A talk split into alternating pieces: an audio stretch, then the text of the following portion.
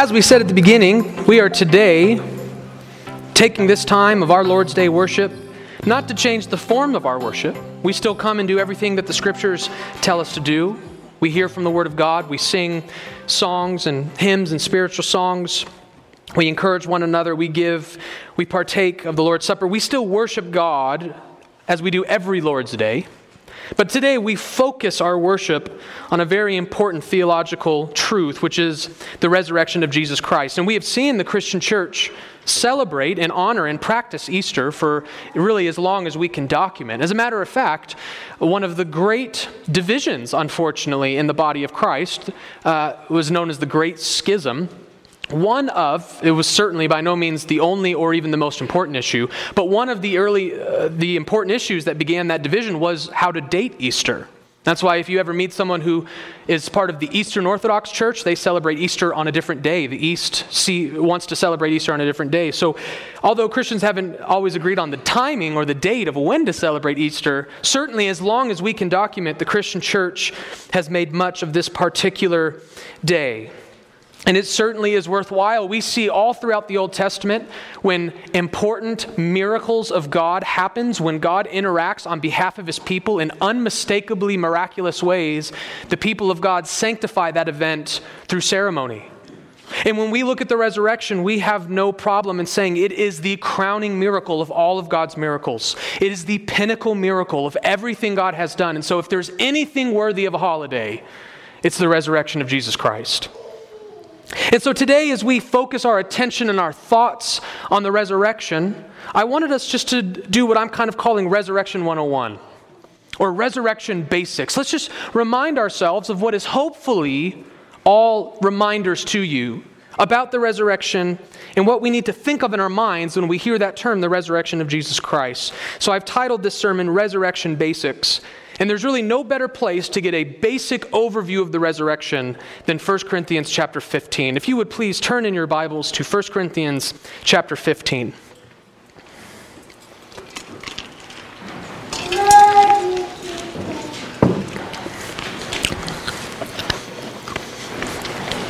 First Corinthians chapter 15, we will begin at the beginning and read through verse 8. If you would please follow along with me, for these are the very words of God. Now I would remind you, brothers, of the gospel I preached to you, which you received, in which you stand, and by which you are being saved, if you hold fast to the word I preached to you, unless you believed in vain.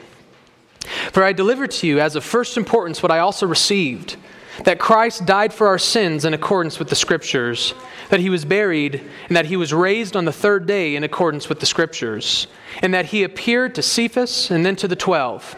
Then he appeared to more than 500 brothers at one time, most of whom are still alive, though some have fallen asleep. Then he appeared to James, and then to all the apostles. And last of all, as to one untimely born, he appeared also to me. 1 Corinthians is a very helpful letter, especially doing what we're doing today in terms of basics, theological basics, because 1 Corinthians is actually a response letter to a series of questions. We don't have that initial letter, but we can tell by how Paul wrote this letter that what happened in Corinth was there was a great amount of debate and division in the church. The church could not see eye to eye on important theological matters, on important ethical matters. They were debating and fighting, so they wrote a letter to Paul saying, Give us wisdom, give us guidance. How do we answer? What do we do here? And 1 Corinthians is Paul's response back. And so we find in many of its chapters very clear and basic answers to important Christian theological and ethical dilemmas. And what we have in 1 Corinthians 15, if you were to read the whole chapter, becomes very evident that there were some among the Corinthians who denied the resurrection of the saints. They affirmed Christ's resurrection, but what they didn't agree with was that one day we would one day bodily resurrect. So, most likely, they had some kind of, which is actually a, fairly popular belief in, among many American evangelicals, which is a shame, some kind of just spiritual existence of life after death. Not a physical one, not a tangible one. Uh, uh, many people in America, when they think of heaven, when they think of the afterlife, they think of a very ethereal, spiritual plane of bodiless spirits, or maybe you have a body, but you're just kind of floating on the clouds, more like a hologram of some kind. But the scriptures are clear. Heaven will be more physical, more tangible, more colorful than anything we have experienced here. The physicality will grow and be better. God loves the physical world, He loves your body. It has never been God's intention to divorce you for all time from your body, but to glorify your body. To give you a body that lives in immortality forever in a physical, tangible, colorful, beautiful world. And so Paul writes to the Corinthians to refute this error that we will not resurrect one day. But Paul knows that the resurrection of believers is dependent upon the resurrection of Christ. The argument he makes ultimately in 1 Corinthians 15 is that because Christ resurrected from the dead, that will then usher in the resurrection of all of his saints. So before he can get to our resurrection, he has to start with Christ's resurrection. And so the beginning of 1 Corinthians 15 is Jesus' resurrection. And it's a very basic approach. And so I have six basics for us. There are six important reminders for us about the resurrection. My hope is that at the end of this sermon, when you think and meditate upon the resurrection, you'll be able to recall to mind these very six important, six important aspects. So let's begin with the first one the first important aspect, reminder about the resurrection is this the resurrection is part of the gospel. The resurrection is part of the gospel. It's an indispensable part of our gospel story. Notice how Paul begins 1 Corinthians 15. He doesn't even technically begin it with the resurrection, he begins it with the gospel. Now, I would remind you, brothers, of the gospel I preached to you, in which you received, in which you stand, and by which you are being saved, if you hold fast to the word I preached to you, unless you believed in vain. For I delivered to you as of first importance what I also received. So, Paul is giving them a reminder, a basic reminder, not technically of the resurrection, but of the gospel. The gospel he's already preached to them, the gospel that he received from Christ himself the gospel that they already have been saved by, provided they actually truly believe it. And so here's Paul's gospel, verses 3 and 4. For I delivered to you as of first importance what I also received that Christ died for our sins in accordance with the Scriptures, that he was buried, that he was raised on the third day in accordance with the Scriptures, and that he appeared to Peter or Cephas and then to the twelve. Sometimes Christians even though they know the gospel and they're saved by the gospel and they love the gospel, sometimes even if another Christian kind of quizzes them and comes up to you and maybe impromptu says, Hey, you're a Christian, why don't you share the gospel with me? What's the gospel? Let's go. We can kind of clam up. And sometimes, even as Christians, we don't always give a very good gospel presentation. And that's not a good thing. And if you feel like maybe that's me, maybe I, I don't do well at presenting the gospel when I'm not preparing to or expecting to, then commit yourself to memorize these few verses. What is the gospel? How does Paul define the gospel in its most basic sense? That Christ died for our sins, was buried, and rose from the dead, all in accordance with the scriptures. That's a good gospel presentation. But what I want us to notice is that when Paul presents the gospel, he does not leave out the resurrection. So, what does that mean? The resurrection is an indispensable aspect of our gospel.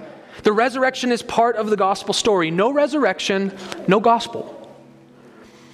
Paul makes this crystal clear in Romans, the fourth chapter, when he says, Jesus was delivered up for our trespasses and raised for our justification. That's Romans 4:25. So there Paul separates just as he does here the death of Christ and the resurrection. He says the death was to take care of our sins, the resurrection was for justification. So if Christ is not raised from the dead, you have not been justified. And if you're not justified, you're not going to heaven one day. So we see the resurrection is an important part of the gospel. Now, this might not sound very scandalous to you, right? This might not sound like a big shock. You maybe are not surprised by this if you're a Christian or if you've been a Christian for a while. That might sound like somewhat of an obvious statement. But the reason I would push back just a little bit and say it might be a little bit more surprising than you think is because in my typical experience, both I've, I've made this mistake myself and I've seen others make the mistake, is that American evangelicals tend to have a very cross centric approach to evangelism. That typically, when I hear evangelistic Christians regularly trying to preach the good news of Jesus Christ to people, it's actually not uncommon for the resurrection to never come out of their mouths. It's very, very common for people to maybe do street preaching or do door to door evangelism or they're just talking with their friends and to say something like, Well, you want to know what I believe as a Christian? I believe that Jesus died for your sins, and if you would just believe in that, you'll be saved. Now, don't get me wrong, I actually do think that message can save someone, and I'll explain why in just a second. So I'm not trying to shame you if you've ever said that. I've said that multiple times. But notice what's left out of that story. Jesus didn't just die for you, He's not a dead Savior. He's alive. Why do we leave that out? That's a really important part. So, really, we don't want to tell people that Jesus died for their sins. We want to tell people that He died for their sins and He rose for their justification. He's alive now. Now, the reason I say this isn't, I'm not trying to shame you, is because the Bible itself will oftentimes sort of summarize the entire gospel message under the story of the cross. Paul actually does it in this very letter. We won't turn there, but if you were to read 1 Corinthians 1 and 2, Paul has this famous dialogue where, or monologue where he says, the, the, the message of the cross is foolishness to the world. And he, even in 1 Corinthians, refers to the gospel as being the message of the cross. So it's, it's not like this super sinful or super terrible thing if you've ever summarized the gospel with a cross centric view. The Bible itself does that. But we need to know that in different contexts, Paul is willing to make more general statements than others. And when Paul talks about the message of the cross or the gospel of the cross, he is assuming the resurrection is part of that story. And you want to know how we know that? Because in 1 Corinthians, he describes the message of the cross as foolishness to the world. But guess what we all patently know? Someone dying on a cross is not that foolish. The Romans loved doing that. People died on a cross all the time. Thousands of men have died on a cross. Some of the people Paul wrote 1 Corinthians to most likely may have even paid money to go to a gladiator ring and watch people die on a cross. It was a spectator sport. Die, that a man died on a cross is not foolishness to the world. But it's because when Paul says that, he understands the theological message underneath it that Jesus wasn't just some man who died on a cross, he was the Son of God atoning for sins who rose from the dead. That's what's foolishness to the world. That's what Rome doesn't believe. So, yes, the Bible will sometimes summarize the whole gospel in the cross. But I would challenge us as Christians to, as often as we share the gospel, to be as clear and specific as we can be. And you want to know why? I don't know how what news sources you all follow and if you even check the news and but you want to know what was the big story of my last week? I saw it on almost every news thing. It was popping up all over my social media. You want to know what was the big story? There was a big national poll. Did anybody see this? Anyone have a, have a clue what I'm about to say?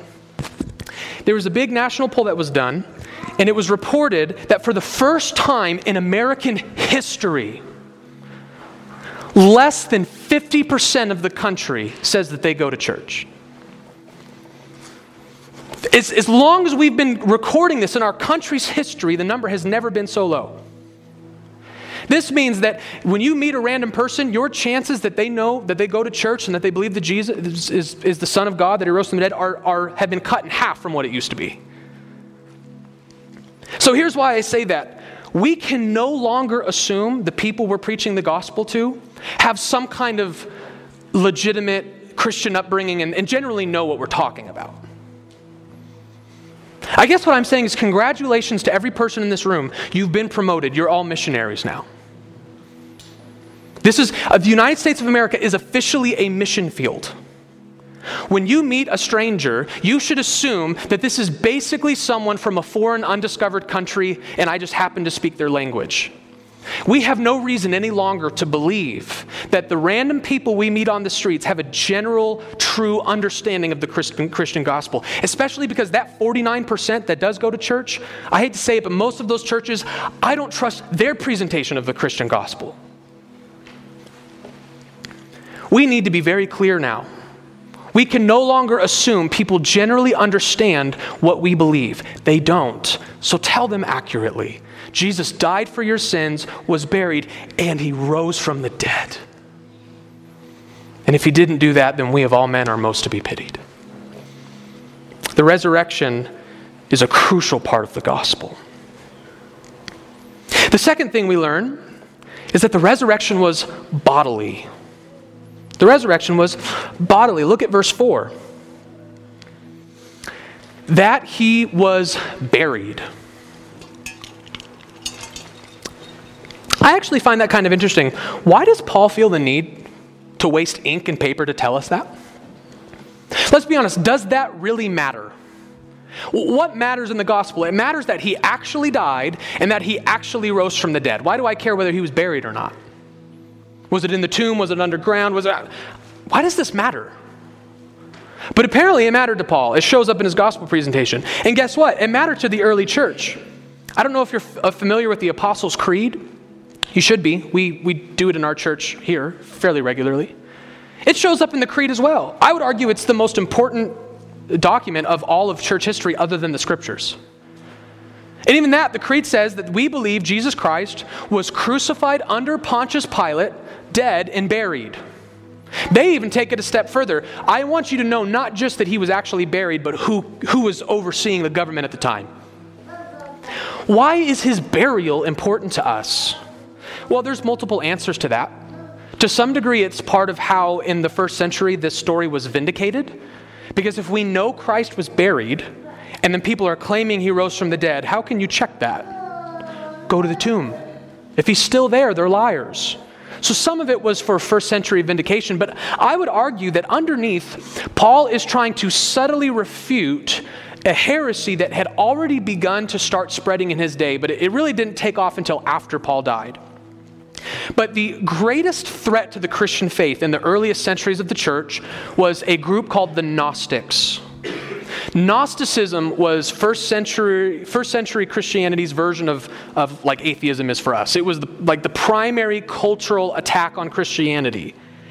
And now the Gnostics eventually became very widespread. It's very, very difficult to talk about what they believed because it was just such a ubiquitous movement. You really you would need to listen to hours of academic boring lectures to know what Gnosticism is. But one of the key components that all scholars agree upon was an even more narrow issue within Gnosticism called Docetism. People who believed in Docetism were known as the Docetics.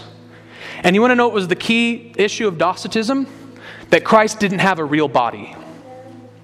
That Christ did come from heaven, but it was like a phantom. It was, it was like a hologram. It was just this heavenly apparition. It was, he was just like a spirit that you could see, but he didn't have a real body, and that his sufferings were just apparent.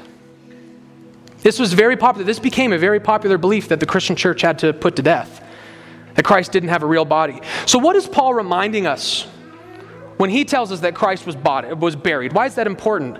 Because you don't bury ghosts, you don't bury spirits, you bury bodies, you bury people, you bury human beings. You want to know why Christ was buried? Because he was a real person and he had a real body.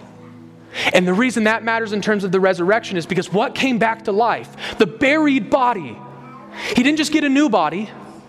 He wasn't just a spirit that reappeared. The same body that was put in the tomb was the same body that came out of the tomb. The burial is very important.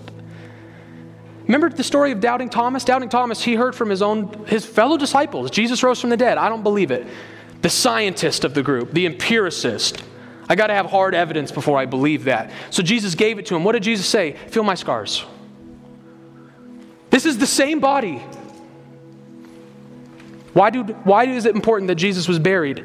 Because he had a body, because he was a real human being. Now, again, this might not seem scandalous to you. You might say, well, okay, I knew that. But I would argue this is still an important apologetic point for us. And you don't know why? Because Docetism in its first century form has gone, but it is itself sort of resurrected in a new form. We unfortunately spent last Easter at home. So I don't expect you to remember the message I preached, but my entire sermon last year was primarily on this point that Jesus had a body. And I quoted from a New York Times cover article from the year before. So 3 years ago on Easter Sunday, the New York Times released an article written by a progressive liberal pastrix claiming that the resurrection of Jesus in Scripture is really meant to be interpreted as a metaphor. That no, a dead person did not actually rise from the dead. But what is this? It's just a story of how the message of Jesus can never be conquered, how the love of Christ resurrected in his disciples and that will never pass away. So, what are they saying? The resurrection was non literal, non physical. But guess what? You don't bury moral stories. You don't bury heartwarming love stories in a tomb. It's just as relevant today as it ever has been. Jesus was buried because he had a body. The resurrection is part of the gospel story.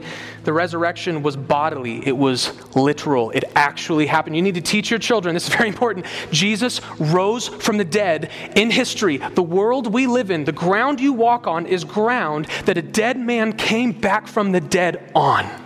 He breathed our air, he walked our sod. This is a real story. Another thing that's important to Paul to mention here the resurrection, point number three, the resurrection happened on the third day. Look again at verse 4.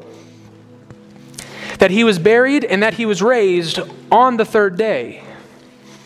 So it's important for us to hold and to maintain that Jesus Christ was in that tomb, was dead for three days. He was buried on the third day. Now, why is this important? There's some speculation. Uh, uh, some of the reason we don't know for sure. Uh, but probably the most popular speculative reason was that there was sort of a superstition among the Jewish people that you couldn't really confirm a person was dead until the third day.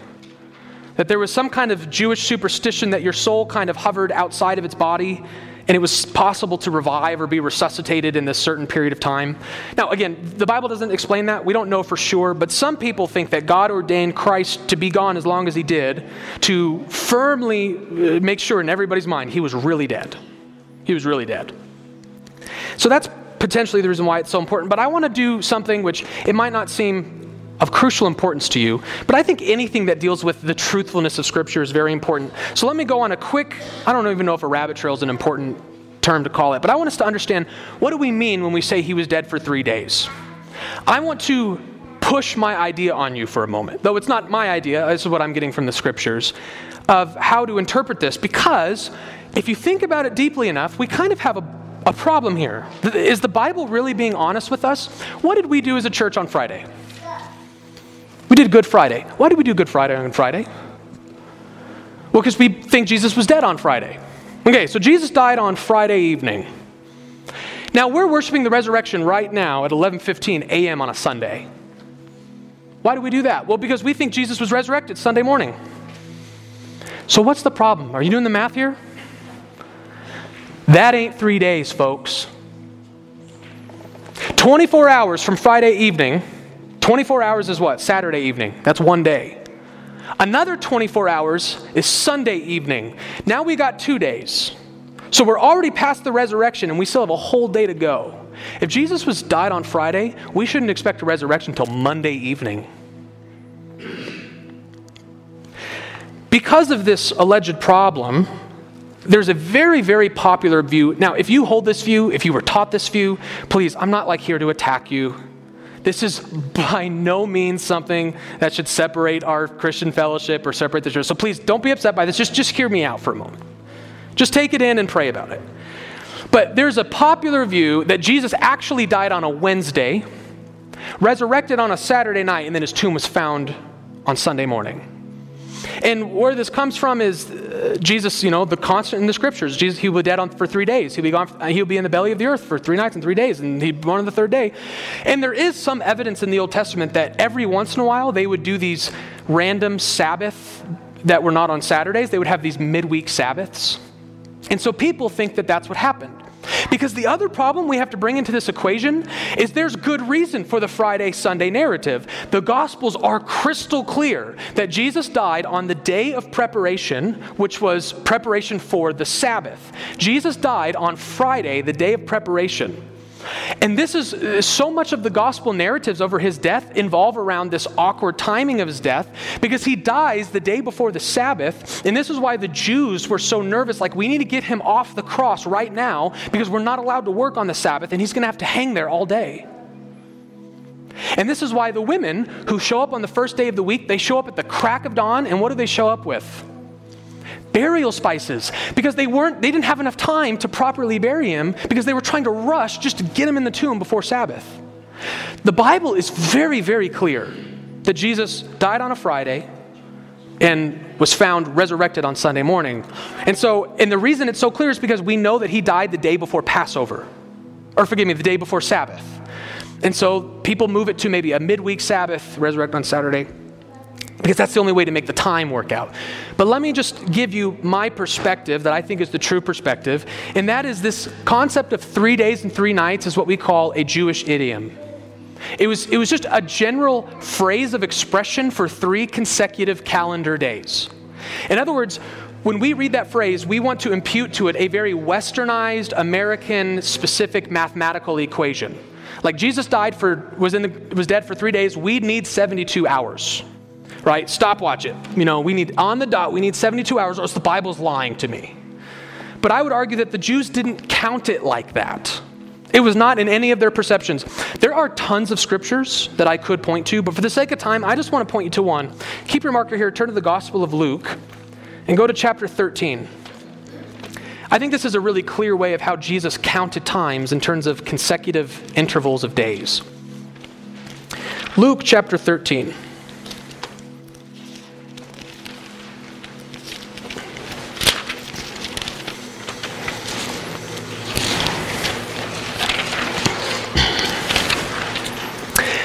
Before we read it, if I were to come up to you today, like let's say after church you were to say, hey, I'd love to have you over for dinner tonight, and I said, listen, it's been a busy week with Holy Week.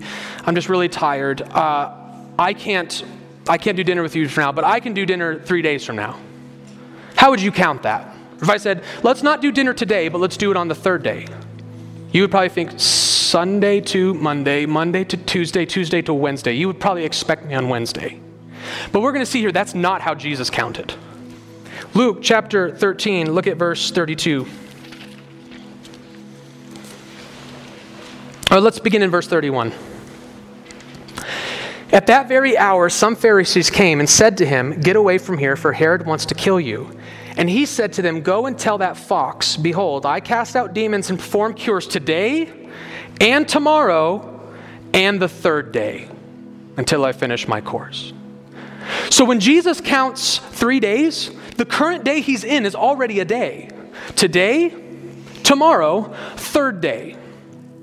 So if I were to tell you using Jesus' lingo, I can do dinner with you not today, not tomorrow, but on the third day, what would that be? Not Sunday, not Monday, Tuesday. You wouldn't expect me Wednesday, you expect me Tuesday. Not today, not tomorrow, third day.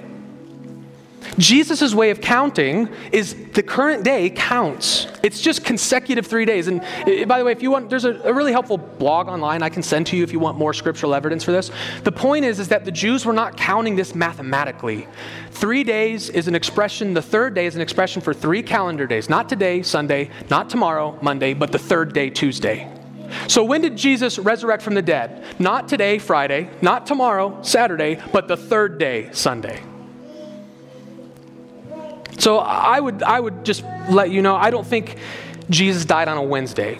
I think the Bible's pretty clear he died on a Friday, he resurrected on a Sunday, and the Jews had no problem calling that a three day burial because Friday one, Saturday two, Sunday three. Like I said, not a huge issue, but it's fun to talk about. Jesus, point number three Jesus' resurrection happened on the third day, which I believe was Friday to Sunday. But since you're in the Gospel of Luke, Let's foreshadow our next point. Turn to chapter 24.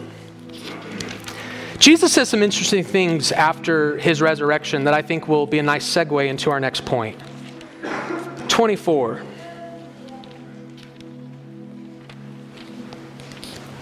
Luke chapter 24, beginning in verse 25.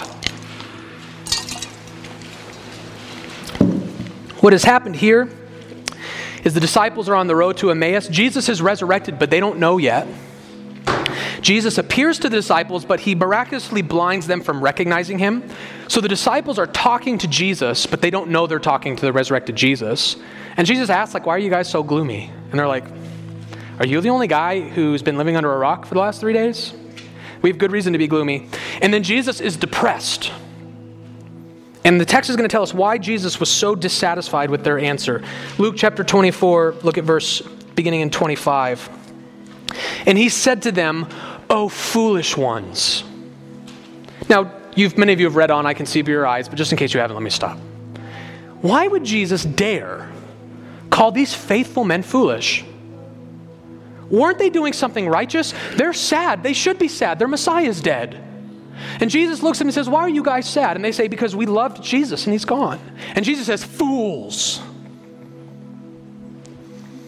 Why are they being foolish? By just recognizing what everyone in Israel knows, which is that the Messiah is dead. Well, here's why they're so foolish. Verse 25 Oh, foolish ones, and slow of heart to believe all that the prophets have spoken. Was it not necessary that the Christ should suffer these things and enter into his glory? And then, beginning with Moses and all the prophets, he interpreted to them in all the scriptures the things concerning himself. Why are they fools? Because they should have seen the resurrection coming. The Bible has been telling this story since Jesus took his first breath. And not just, you're not just talking like a proof text. We're not just talking, hey, there's this one Bible verse in, in, in Isaiah 53 that you can kind of see resurrection. He's beginning with the Psalms and the prophets. He says the whole Old Testament is ultimately telling this story. The whole thing is about me right now. You fools. By the way, they appear to the disciples, tell them the story. There's still disbelief, and so we have another similar thing. Look at verse 45 or, or forgive me, verse 44. Speaking with the whole group of disciples now, Jesus said to them, These are my words that I spoke to you while I was still with you, that everything written about me in the law of Moses and the prophets and the Psalms, that's the whole Old Testament, must be fulfilled. Then he opened their minds to understand the scriptures and said to them, Thus it is written that Christ should suffer and on the third day rise from the dead, and that repentance for the forgiveness of sins should be proclaimed in his name to all nations beginning from Jerusalem. Jesus dying and rising from the dead on the third day was a biblical teaching long before it ever happened in history. And why did it all happen? Jesus says, Everything written about me must be fulfilled. So that brings us to our fourth point. The resurrection is the fulfillment of Scripture. Go back to 1 Corinthians 15. 1 Corinthians chapter 15.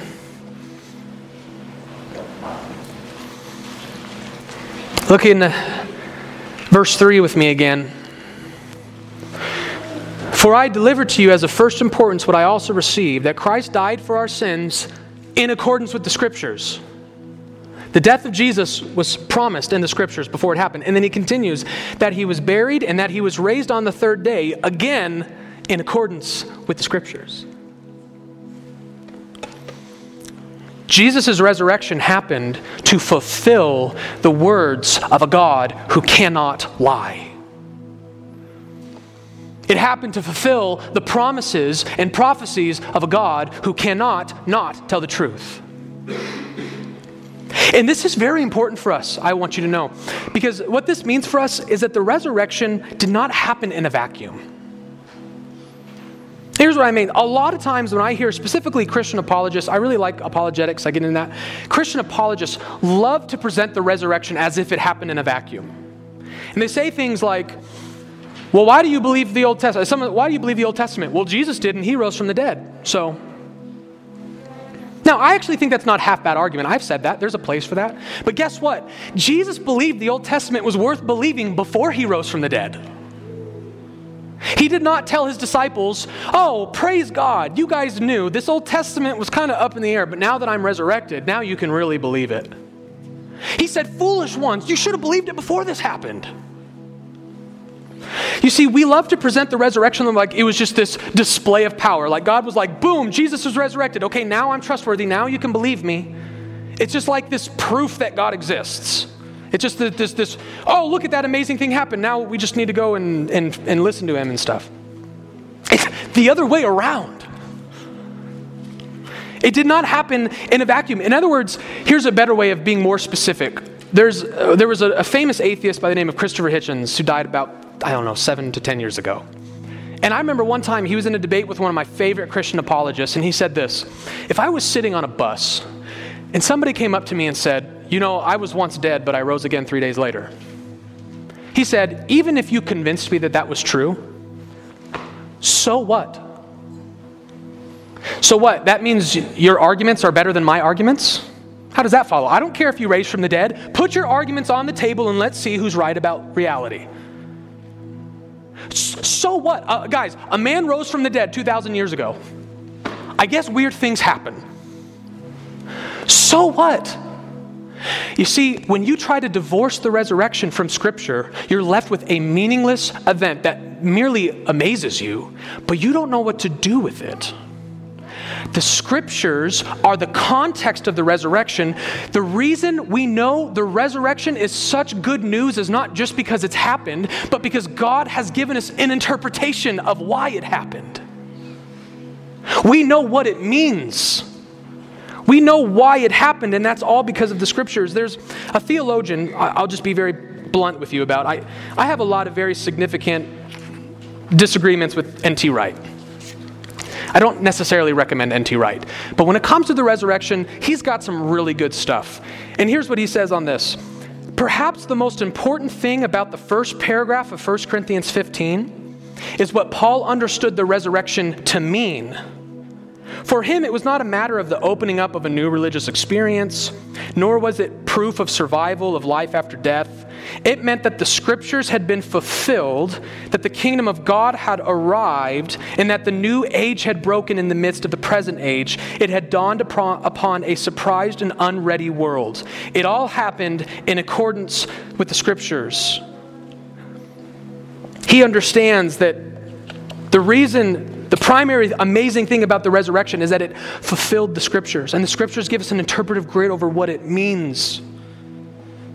It is very, very important for us to understand that the resurrection was not just, oh, wow, look at this big event. This must mean something special. Let's go back and fill in the, the gaps. No, the resurrection was part of the story God has been telling and continues to tell. It was a fulfillment of the scriptures. Number five, I'm going to need to really speed up my time here. The resurrection, point number five, the resurrection is historically reliable. The resurrection is historically reliable. Look at verses 6 and 7 with me. Now let's begin in verse, verse 5. That he appeared to Cephas and then to the 12. Then he appeared to more than 500 brothers at one time, most of whom are still alive, though some have fallen asleep. Then he appeared to James and to all the apostles. And last of all, as to one untimely born, he appeared also to me. Now, yet again, I ask the same question I've asked in a couple of other points. Why did Paul find it important, as he's telling about the gospel, he tells about the resurrection, to remind us that Christ, after he resurrected, appeared to so many people? Well, the primary reason that Paul does this is because what Paul is trying to do as he speaks to a primarily Gentile audience who was not living in Jerusalem at the time that this happened is reminding them, by the way, you can fact check me. I know what I'm saying is a little audacious. It's pretty radical. I'm, I'm, telling you that a man rose from the dead. That's impossible. I'm telling you it happened. But just so you don't think I'm some weird religious zealot, I'm some bizarre cult leader, I've got good news for you. There's a group of about, oh, I don't know, 500 people in Jerusalem. Many of them are still alive. You can go ask them about it. Verify me, fact check me. I dare you. He mentions the apostles and James, people they know. Paul is saying he wrote this early enough after the death of Christ. He's saying, listen, you don't even have to just take my word for it. There's a lot of people you can go ask. A lot of people saw it. Paul is reminding them that this is not just religious lore. This isn't just tradition that's been passed down. This is something that happened in history and we saw it. We have eyewitness testimonies to it and lots of them. Keep your marker here and turn to 2 Peter. 2 Peter chapter 1.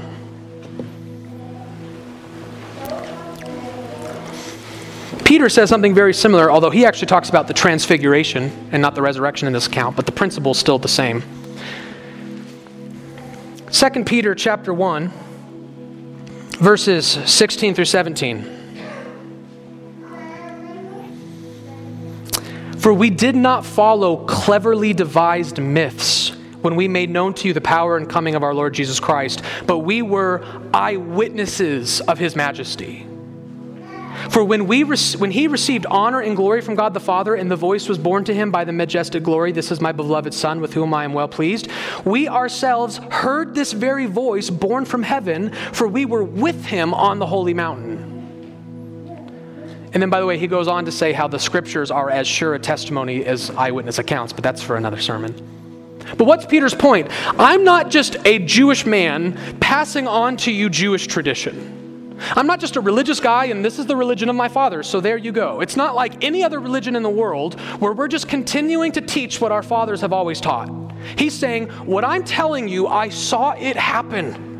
I heard it, and a lot of us heard it. And Paul's doing the same thing back in 1 Corinthians 15. This is, you can prove this. Now, we don't live in a day and age, obviously, where we still have living people who can tell us they saw the resurrected Christ. But nonetheless, the principle still remains that Christians have, for the last 2,000 years, been boasting and bragging about the authenticity of the resurrection story. It is without a doubt, the death, burial, and resurrection of Jesus is without a doubt the most historically attested claim of anything that has ever happened in antiquity. And there's nothing that comes close. Nothing. If you deny the resurrection of Jesus, then you need to be consistent and say, We don't know anything about all of history before the invention of the printing press. That's when history begins for you. Because if you can't believe the resurrection based on the evidence we have, you can't believe anything. No one existed before the printing press. You have no proof of that. There is nothing in all of antiquity that has the kind of robust historical attestation like the New Testament Gospels. It's astonishing. The principle that Paul is saying is a principle that applies for us today. The story we're telling is not some radical religious story, it's a historically attested event. So, why don't more people believe in it? Well, there are a lot of ways to try to get around the evidence of history. Some people claim that Jesus merely resuscitated, he never actually died. The Romans were really good at killing people. Like, really, really good at killing people. They loved it. Rome didn't make that mistake. They put a spear through his side after hours on a cross. And by the way, the apostles did not attest. When they saw resurrected Jesus, they didn't see a hobbling, limp, emaciated Jesus. Guys, I made it. It was Jesus in glory a new body capable of things that he wasn't even able to do before he died. He came back more powerful than he was in the first place. That's not resuscitation, that's glorification. People will also claim that every single, all, all over 500 people, just mass hallucination. No, n- no other time have we ever had that many people recorded of having the same exact hallucination.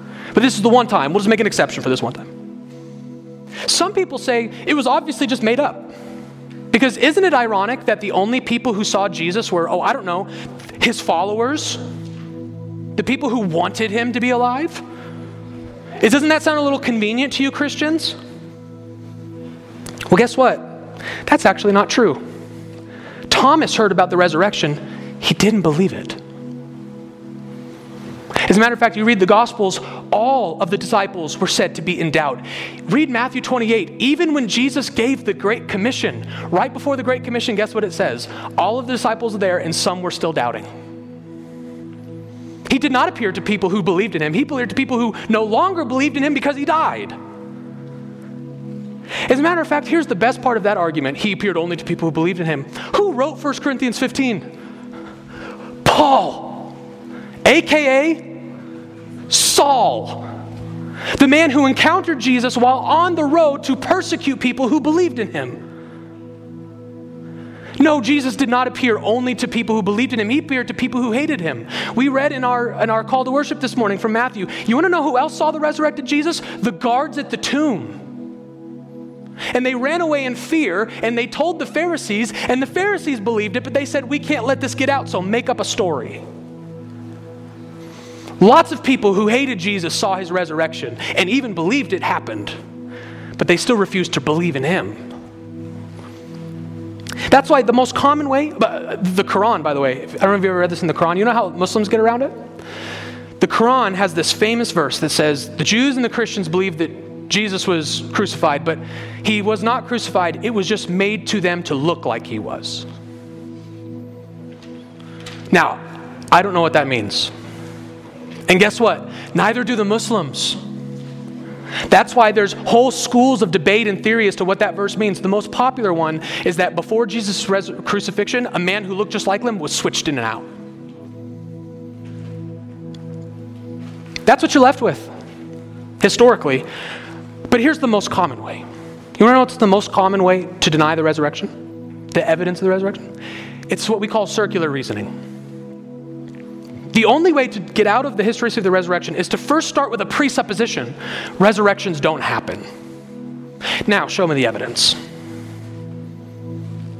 Bart Ehrman is without a doubt the leading scholar in the entire country when it comes to people who love to find someone who will discredit the authenticity of the Gospels, uh, the trustworthiness of the Scriptures, the historicity of the resurrection. He is the, the famous guy. His books are, every time he puts a book, it's number one on New York Times bestseller. He is very popular. He, he writes blogs all the time about the resurrection, and he says, what I'm about to quote, he said this in other places and in other ways. But here's one. He, he, he gave us a, a theory as to maybe what happened. Why was the tomb empty? He agrees that Jesus of Nazareth died on the cross. As a matter of fact, he goes on to say it's that Jesus Christ of Nazareth died on the cross is without a doubt the most sure thing we know in all of history. That's a direct quote. He knows Jesus died on the cross and he knows the tomb was empty. So he proposes a theory that maybe some of the disciples took the body and then as they were carrying it away, the Roman guards saw them and they killed them. And now we have three dead bodies, and they that was malpractice. They didn't want to, so they just went and threw the bodies away, buried them where no one could find them. Women show up, tomb is empty. Now all the Christians think Jesus is alive. That's what he presents. And then this is what he says about that. Is this scenario likely? Not at all. Am I proposing that this is what actually happened? Absolutely not. Am I proposing that this is, or forgive me, is it more probable that something like this happened than that a miracle happened and Jesus left the tomb to ascend to heaven? Absolutely. From a purely historical point of view, a highly unlikely event is far more probable than an impossible one. So, how does Bart Ehrman get around it? Circular reasoning. The resurrection can't happen. So, whatever evidence you have, we have to interpret that to some other conclusion other than what we know can happen. That's called presupposing what you're trying to prove. That's exactly what he says. I'll take an unlikely one over an impossible one. So maybe dogs ate the body. Some people have said that. Likely? No. More likely than a resurrection. So, another very famous atheistic scientist, Richard Lewontin, not talking specifically about the resurrection, but talking about this same principle. I want to read this quote to you. It's, it's, it is refreshing honesty from our secular leaders. Our willingness to accept scientific claims that are against common sense is the key to an understanding of the real struggle between science and supernatural. We take the side of science in spite of the patent absurdity of some of its constructs, in spite of its constant failure to fulfill many of its extravagant promises, in spite of the tolerance of the scientific community for unsubstantiated just so stories. And why do we do all this? Because we have, quote, a prior commitment, a commitment to materialism. It is not that the methods and institutions of science somehow compel us to accept a material explanation of the world, but on the contrary, we are forced by our a priori adherence to material causes to create an apparatus of investigation and set of concepts that produce material explanations. No matter how counterintuitive, no matter how mystifying to the uninitiated, that materialism is absolute, for we cannot allow a divine foot in the door. Anyone who could believe in a God could believe in anything. To appeal to an omnipotent deity is to allow that at any moment the regularities of nature might be ruptured and that miracles could possibly happen. Let me summarize all that for you. Here's what he's saying Science does not lead us to atheism, atheism leads us to science. That's what he said. That's what he just said.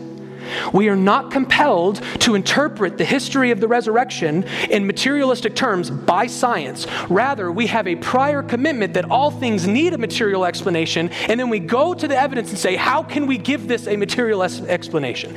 You want to deny the resurrection of Jesus? All you have to do is commit a logical fallacy, presuppose what you have to prove, and then move on from there with that cognitive dissonance in your head.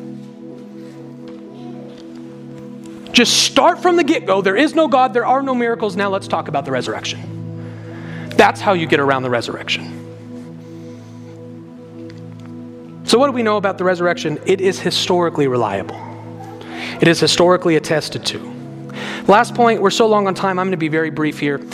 The resurrection conferred authority. Paul, in verse 5 and in verses 8 through 9, he specifically mentions not just that Jesus appeared to many people, he specifically mentions that first he appeared to the 12, and then lastly he appeared to me. And you want to know why that's so important? Because seeing and knowing the resurrected Christ was a crucial element of having apostolic authority. You can write down in Acts chapter 2 when the apostles decide to replace Judas with Matthias. They're figuring, who, who do we choose? Who do we choose? And Peter gives them a criteria. Here's what the men the man who will become uh, an apostle, here's one of the things he had to have done. He gives a list, and one of those things is he had to have been with us and seen the resurrected Christ. Seeing the resurrected Christ, learning from the resurrected Christ, and being commissioned by him was vitally important. And by the way, Paul wasn't part of that first group, and that's why Paul has to mention, yeah, my story's unique, but I still I saw the resurrected Christ and he commissioned me. The reason this is so important is because our entire Christianity, as we confess again in one of our ancient creeds, is that the, the church is holy, we're purified, set apart, we're Catholic, universal, global, and we're what? Apostolic. Our entire Christian experience, everything we know about Christianity, ultimately comes from the apostles. We don't even technically, let me be very careful with this, we don't even have any words from Jesus. Now, we do. I'm not saying the Bible's claims about what Jesus said are inaccurate, they're 100% accurate. But you don't have anything from Jesus. You have something from Luke who tells you about Jesus. You have something from Matthew and Mark and John and Paul. They're the ones who tell you about Jesus. They're the ones who tell you what Jesus said. We put our entire religious enterprise, we are putting entirely in the trust of the apostles. Why do we do that? Well, because Matthew 28, the Great Commission. The apostles were the ones who Jesus gave them the charge. The resurrected Jesus had authority, and he, by his authority, said, You are my eyewitnesses. Go into the nations and teach them everything I taught you. So, the way we obey Jesus is by believing those whom he sent. But then that presupposes the last question, which is okay, well, where did Jesus get that authority? Jesus had this authority and he conferred it to the apostles. Where did Jesus get that authority? Well, I would encourage you to write down in your Bibles Philippians chapter 2, verses 5 through 11, that because God raised Jesus from the dead, what does that mean? Therefore, he has given him the name that is above all names, that at the name of Jesus, every tongue should confess and every knee should bow that Jesus Christ is Lord to the glory of God the Father. The resurrection gave Christ all authority on heaven and earth. That's why the Great Commission begins with the resurrected Christ saying, All authority has been given to me.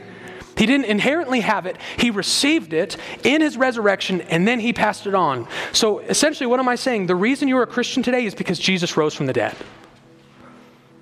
He rose from the dead and was given all authority in heaven and on earth. He was conferred authority and then he conferred authority into the apostles. So the point is, is without the resurrection, we have no reason to listen to the apostles and no reason to listen to Jesus. So, in summary, I, I thank you for persevering the resurrection is number one, part of the gospel. Number two, the resurrection was bodily. Number three, the resurrection was on the third day. Number four, the resurrection is the fulfillment of Scripture. Number five, the resurrection is historically reliable. Number six, the resurrection conferred authority. I summarize it in this A key component of the true saving gospel is that in history, Jesus Christ rose bodily from the tomb on the third day after his death to fulfill the Scriptures and receive authority from the Father.